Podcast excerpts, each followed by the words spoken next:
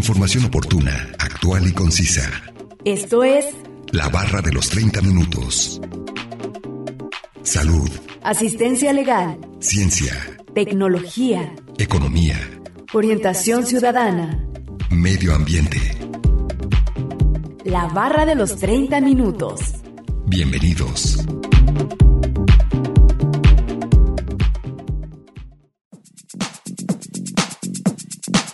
La sexualidad humana es un fenómeno sociocultural que está influido por la calidad de las relaciones interpersonales, el contexto en que nos desenvolvemos y, por la integración que hemos hecho de las experiencias vividas. La identidad, el deseo y el comportamiento sexuales son componentes esenciales de nuestra sexualidad. Bienvenidos sean todos ustedes a la barra de los 30 minutos. Los saluda Nancy Valenzuela. Es un placer que nos sintonicen en el 104.7 de FM o en la página de internet udgtv.com diagonal radio udg diagonal corotlán. El día de hoy hablaremos acerca de la sexualidad y nos acompaña un especialista en el tema. Así que no se mueva y síganos sintonizando con este interesante tema. Comencemos a escuchar el primer fragmento de la entrevista e información adicional que hemos preparado para usted.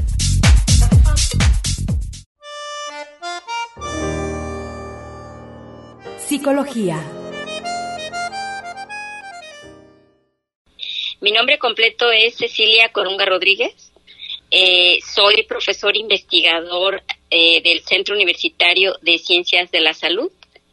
Eh, estoy adscrita al Departamento de Salud Pública. Este, soy doctora en Ciencias de la Salud Pública, con formación en psicología. Y, y bueno, me, pues me he dedicado a, temas como el que eh, en, en este momento vamos a desarrollar. Eh, dentro de, de la misma formación de mis estudiantes, pues me ha, me ha tocado impartir eh, temas relacionados con esta asignatura. No sé si haya, ah, soy miembro del Sistema Nacional de Investigadores nivel 2 y bueno, pues este eh, eh, es un tema que, que trabajamos también en, en torno al, al desarrollo de los adolescentes, que es una etapa ta- también muy importante en, en este, relacionada con esta temática. Sí, es un tema bastante interesante. Para comenzar, nos puede ir diciendo qué es la sexualidad. Muy bien, sí. Bueno, yo quiero empezar diciendo, pues que los seres humanos somos por naturaleza seres sexuados. Así que la sexualidad en sí misma, pues es una de las esferas más importantes a lo largo de toda la vida. Es parte de la salud integral, es parte de, del desarrollo de la personalidad de todo ser humano, eh, forma parte del pleno desarrollo físico, social, emocional, es además una necesidad humana básica, pero también es un derecho humano. Entonces, la sexualidad jamás debe reducirse a una cuestión meramente biológica, de genitalidad o, coito, ya que es un concepto multidimensional, es integral y es holístico. ¿Esto qué quiere decir? Que no puede ser reducido eh, meramente al contacto físico y, de, tipo eh, es sexual, eh, eh, porque sí hay una gran diferencia, ¿no? Entre sexualidad como concepto integrador y, y esta, esta característica de, sexo físico o de contacto físico o de genitalidad.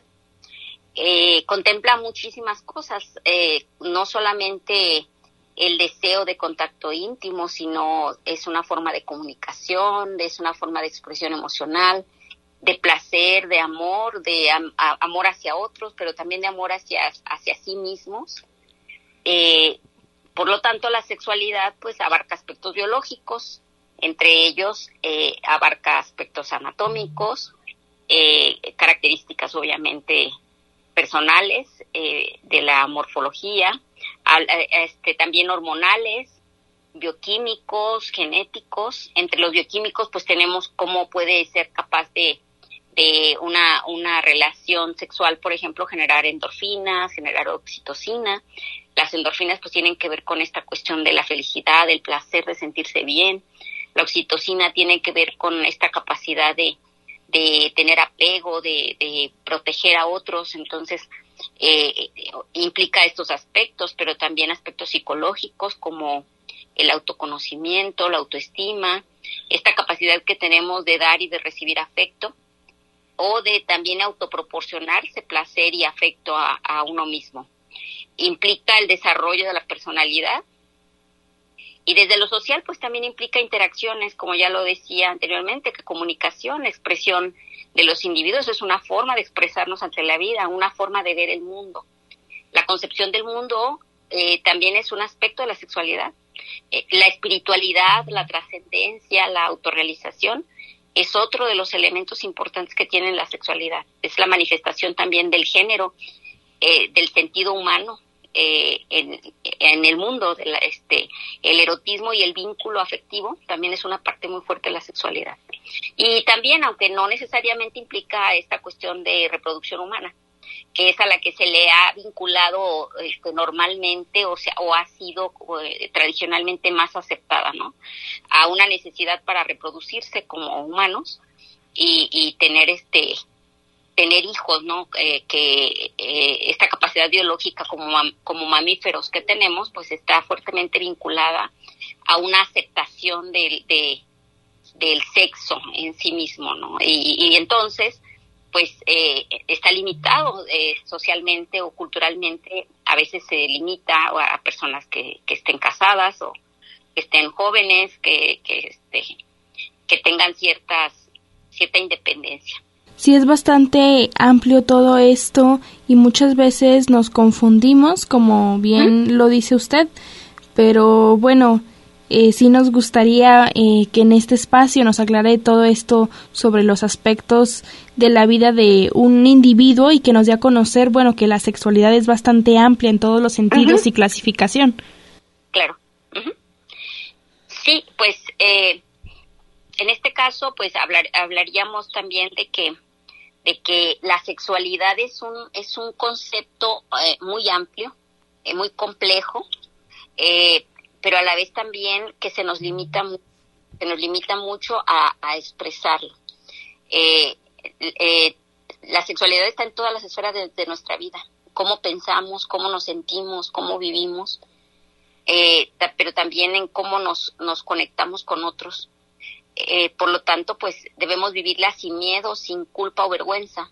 Esta cuestión, pues sí, sí ha sido un tabú, un tema tabú en muchas culturas e incluso ha sido una forma de dominación, particularmente para las mujeres, para los menores de edad o para los adultos mayores, a quienes se les ha limitado el, el, el acceso libre a, a, una sexualidad sana, a una sexualidad abierta, porque eh, pues está como como prohibida, ¿no? Este, aunque en la cultura no no se lo no se diga abiertamente, pues sí se hay ciertas sanciones para para ser vivida. Entonces, eh, pues no sé no sé si si si haya necesidad, no sé, de, de, aclarar algún punto que en particular te, te interese respecto al concepto, que sí es bastante complejo en esos términos, entenderla así, eh, no reducida a una, a una mera cuestión de, genitalidad o de coito eh, o, de, o para fines reproductivos, este, pues hay, eh, la tendríamos que entender como una situación social, hasta incluso una cuestión política, económica. Entonces es un, es un concepto bastante amplio y complejo comprenderla o, o, o, tratarla desde todas sus, sus perspectivas, ¿no? Entonces, eh, no olviden que nos pueden compartir sus temas de interés al 499-99, 242-33 y 800-701-9999. Además, pueden encontrarnos en Facebook como la barra de los 30 minutos. A continuación, escucharemos una cápsula informativa. Sexualidad. El matrimonio en la Edad Media. La Iglesia impone a la sociedad medieval que el sexo solo es posible dentro del matrimonio, y este debe tener una finalidad exclusivamente reproductiva. Utilizan dos términos.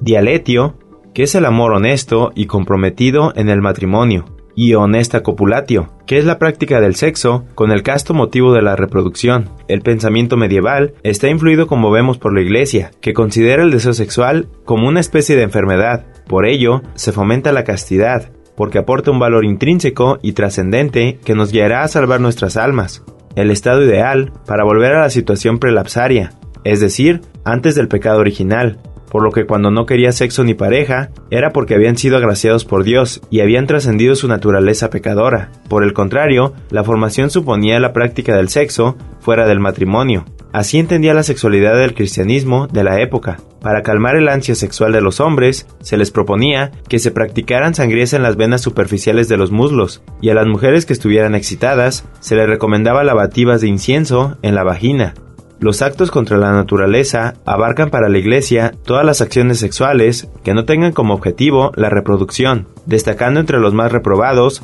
la zoofilia, la homosexualidad y la masturbación. También se condenaba el sexo entre los muslos, que se usaba como control de natalidad. Se consideraba que el coitus interruptus podría provocar una ulceración del pene. Se creía que una de las posibles enfermedades del pene era acostarse con una mujer que tiene una matriz sucia, llena de veneno, es decir, la regla. Si seguimos el libro De Secretis Mulierum, se asegura que los actos sexuales reproductivos indebidos son causa de defectos de nacimiento, alguna monstruosidad en causa de la forma irregular del coito, porque si un hombre yace de manera inusual cuando está teniendo sexo con su mujer, él crea un monstruo en la naturaleza. Alberto Magno consideraba que los gemelos era el resultado de una mujer que había disfrutado mucho de la copulación. El incesto era considerado grave, pero no se consideraba contra natura, el sexo tradicional, realizado cuando ya tenía la menopausia la mujer, no se consideraba un pecado, pues afirmaba que existía la posibilidad de que obrase el milagro de procrear. A las mujeres medievales se les educaba para desempeñar papeles pasivos, casamiento, sexualidad, gestación, parto y lactancia. La mujer en el matrimonio nunca buscaba al hombre, y era raro que iniciara la relación con juegos eróticos, o que la mujer respondiera de manera activa, la mujer medieval debía solo recibir y aceptar. El adulterio era considerado un delito, pero dependía del sexo que lo provocase. Era considerado una deshonra del tipo religioso contra la santa institución del matrimonio y alteraba el normal funcionamiento del orden social al parecer la figura del bastardo. El adulterio no era igual si lo realizaba el hombre que la mujer, siendo peor visto en la mujer. Si el adulterio era del hombre, se decía que había caído en el amancebamiento, mientras que si lo realizaba la mujer, eran directamente adúlteras. Información obtenida de la página web cuidateplus.marca.com, una producción de Radio UDG en Colotlán. Vamos a un corte de estación, regresando escucharemos la última parte de la entrevista a la doctora Cecilia Colunga Rodríguez, profesora del Departamento de Salud Pública del CUCS. Información oportuna, actual y concisa sobre temas diversos. La barra de los 30 minutos. En un momento continuamos.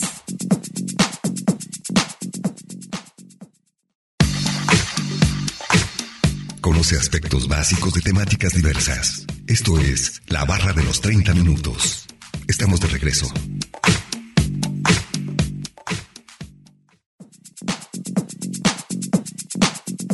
Ya estamos de regreso en la barra de los 30 minutos en el 104.7 de FM o en la página de internet udgtv.com diagonal radio udg diagonal colotlán. Escuchando el día de hoy el tema sobre sexualidad. Vamos a escuchar la última parte de la entrevista a la doctora Cecilia Colunga Rodríguez, profesora del Departamento de Salud Pública del CUCS.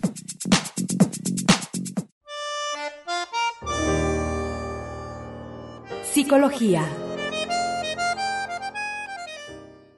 Existen distintos tipos de sexualidad. Eh, bueno, sí, sí, sí, hay tantos tipos de sexualidad como culturas, porque la, la cultura eh, es, es, la que finalmente forma la, la, sexualidad.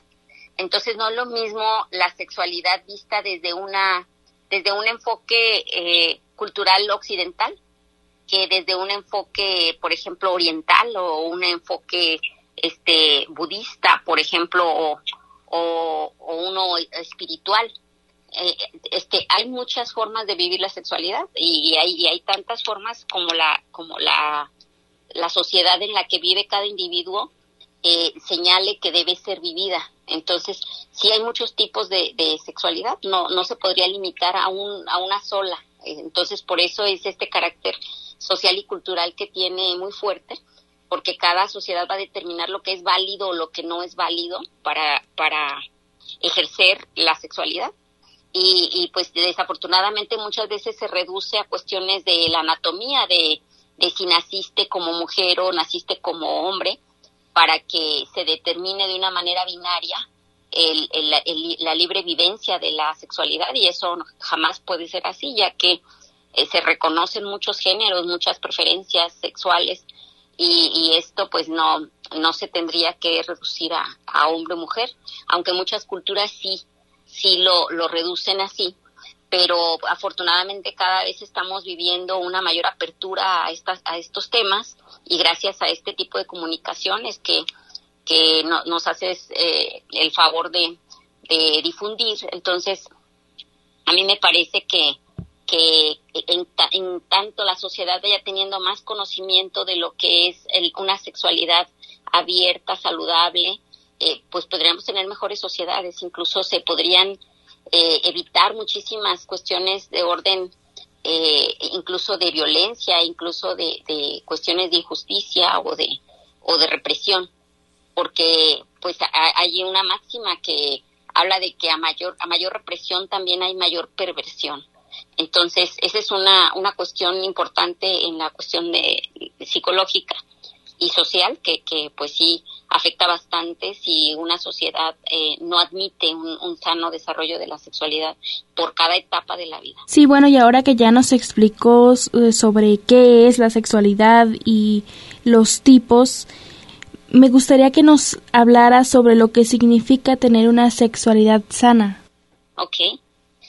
Bueno, una sexualidad sana es precisamente la manifestación libre pero también informada de, esta actividad, de esta eh, esencia humana eh, que no puede ser separada del individuo y por lo tanto pues, requiere de educación eh, adecuada en cada etapa de la vida, acorde a las necesidades de cada persona, independientemente de su edad, de su género o preferencias. Debe estar siempre libre de traumas y de prejuicios. Y como lo comentaba hace, hace unos momentos, desafortunadamente la información que nos bombardea día a día nos lleva a pensar que la sexualidad es solo para determinado grupo de personas, por ejemplo, jóvenes, con independencia económica, con apariencia, según lo considerado como bello atractivo, eh, eh, para, la, eh, para, esta, para esas culturas, ¿no? O sea, que está limitado para cierto tipo de personas. Que para, para personas, por ejemplo, con condiciones distintas, como pudiera ser la discapacidad de algún tipo, eh, pues no, no, son aptos para ejercerla libremente. E, es, entonces, cuando esto es una cualidad y es un derecho humano, entonces una sexualidad este, sana es la que, la que puede ser ejercida con plena conciencia, con plena libertad, pero esa, esa libertad no se puede dar si no hay de por medio una educación adecuada, abierta, basada en, en, en cuestiones científicas y que no esté estigmatizada. Eso, eso sería, en términos generales, eh, una sexualidad sana.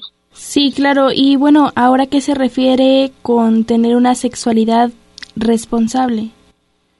Ok, la sexualidad responsable es la que se ejerce eh, con esta, esta libertad y este conocimiento que no afecta a otras personas, que no afecta a terceros, que se ejerce por medio de esta educación pero que no por eso se disfruta menos, sino todo lo contrario. Una mayor educación sexual se relaciona también con personas más libres, más felices, con sociedades más justas y pacíficas, creativas, trascendentes. Eh, por lo que esta educación de la que hablaba hace unos momentos, esta educación sexual es el, el cimiento de la, de la sexualidad responsable. Porque eh, no se puede ser irresponsable cuando no se sabe lo que se está haciendo. Entonces, eh, no podríamos nosotros decir que alguien es irresponsable cuando no se le ha educado para hacer lo que es correcto.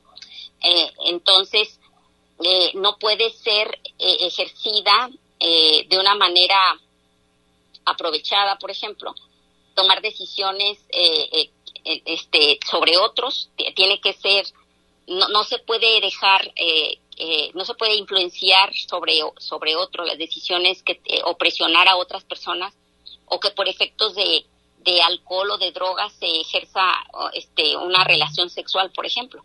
Ahí estamos hablando de, de una cuestión de, de irresponsabilidad cuando no estamos eh, teniendo esta, esta sensibilidad de, de ejercerla sin que haya de por medio estos efectos que alteran la, la conciencia, que alteran eh, la, eh, el pensamiento y que y también debe ser equitativa, debe ser respetuosa, democrática. Eh, esto quiere decir que cada quien participe en una relación sexual, si, si, si estuviésemos hablando de esta eh, situación, pues de una manera que, que de, la manera que a cada quien le gusta, que cada quien eh, este participe de la manera en que te, sean eh, este sus gustos o, la forma de, sentir placer o de, eh, de, de, respetando sobre todo al otro, ¿no? Entonces, eso tiene que ver mucho con la sexualidad responsable, esto de cuidar a otro y también, pues, por supuesto, de, de, de ejercerla sin afectar la salud de otros, porque aquí vemos muchas cuestiones de, de enfermedades de, de, transmisión sexual que, que, este, que, que no vemos, eh, en, que como no se nos educa, adecuadamente para poder prevenir, muchas veces se ejerce este, de una manera irresponsable o, tam, o tampoco se piensa eh, mucho en, en, la cuestión de la reproducción de, de esto de, de, los embarazos no deseados eh, de las de la afectación de otras personas en términos psicológicos en términos biológicos o sociales porque un embarazo no deseado pues va a afectar el, el libre desarrollo de la personalidad cuando cuando eh, esta, esta situación eh, este, no está controlada. Eh, pensemos en el caso de los adolescentes, cuando hay un embarazo no deseado afecta no nada más el crecimiento físico, sino el desarrollo completo de su personalidad, sus posibilidades sociales de crecimiento, económicas, este, afecta muchísimo y, y eso sin hablar de, de los hijos, ¿no? De lo que va a afectar a terceros. Entonces, la sexualidad responsable debe de, de, de ejercerse por medio de, de, todos estos conocimientos que son bastante complejos, pero que, que deben de ir este, mediados de una educación desde, desde las más eh, tempranas etapas de la vida.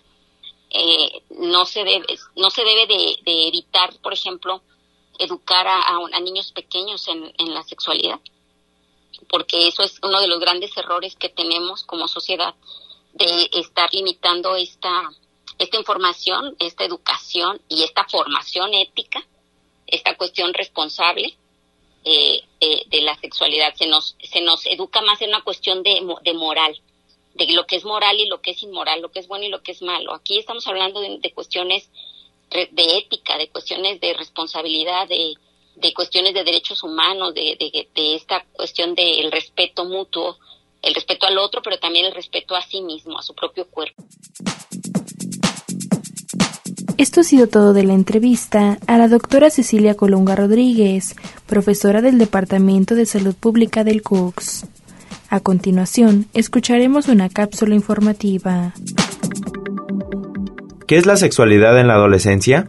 La sexualidad en la adolescencia es aquella en la que el joven se desarrolla física y mentalmente, adquiriendo caracteres sexuales secundarios, los que no tienen que ver con el órgano reproductor, como la nuez en los hombres o el ensanchamiento de las caderas en las mujeres, y desarrollando el pensamiento maduro, pero también despierta un comportamiento sexual, se transforma en un ser sexual. La sexualidad no solo tiene que ver con el acto de reproducirse, sino que representa la generación de deseos, sentimientos, fantasías y emociones, es decir, el desarrollo de una identidad sexual, que se puede definir como aquella parte de la identidad del individuo que le permite reconocerse y actuar como un ser sexual. Etapas del desarrollo de la sexualidad. Al igual que el desarrollo físico y mental, la sexualidad se forma gradualmente y necesita pasar por una serie de etapas antes de completarse. Los cambios que se producen en la sexualidad pueden enmarcarse dentro de las etapas de la adolescencia y la pubertad, ya que las transformaciones físicas y mentales condicionan de sobremanera el desarrollo de la sexualidad y la identidad sexual adolescencia temprana, de 11 a 13 años. Durante esta etapa, que se caracteriza por la velocidad de los cambios físicos de los adolescentes, el joven se encuentra aún lejos del deseo sexual adulto, por lo que se presenta como una fase de autoexploración, a menudo a través de la masturbación, debido a los nuevos cambios físicos y psíquicos que experimenta, como la aparición de los primeros impulsos sexuales y de la espermarquia o primera eyaculación, y también de la exploración del contacto con el otro sexo, Adolescencia media, de 14 a 17 años. El adolescente ya está casi completamente desarrollado, sus órganos sexuales están listos para la reproducción y el deseo sexual se incrementa. En esta fase, se desarrolla una sensación de invulnerabilidad y fortaleza que inducen al joven a comportarse de una forma narcisista, se empieza a buscar el contacto habitual con el otro sexo y pueden llegar las primeras relaciones sexuales. El adolescente no solo responde a sus impulsos sexuales, sino también a su narcisismo, es decir, pone a prueba la propia capacidad de atraer al otro.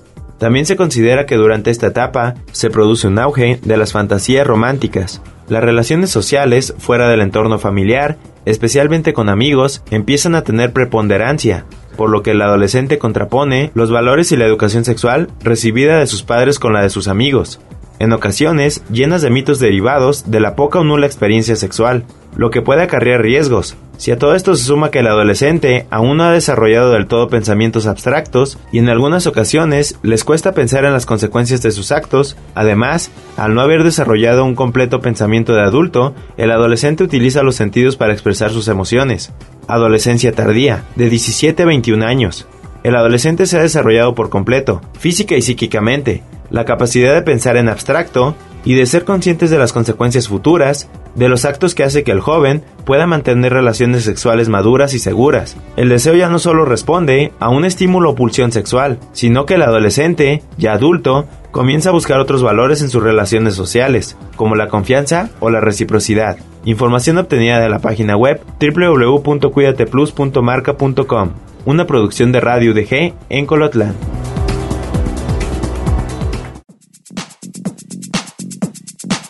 Acabamos de escuchar la segunda cápsula informativa y vamos a concluir con el tema de sexualidad. Agradecemos la entrevista a la doctora Cecilia Colunga Rodríguez, profesora del Departamento de Salud Pública del CUCS. No olviden que si se perdieron algún programa, pueden escucharlo o descargarlo desde udgtv.com, diagonal radio udg, diagonal colotlán. Dar clic en la opción podcast y después seleccionar la barra de los 30 minutos donde encontrará todos los temas. Sigan sintonizando y no olviden escucharnos de lunes a viernes a las 11.30 de la mañana y a las 11.30 de la noche en la retransmisión. Y los sábados no se pierde el maratón en la barra de los 30 minutos donde se pasan los cinco temas de la semana. Es un placer haber estado con ustedes. Se despide Nancy Valenzuela. Hasta la próxima. Radio Universidad de Guadalajara en Colotlán presentó La barra de los 30 minutos. Información oportuna, actual y concisa sobre temas diversos. Gracias por habernos acompañado.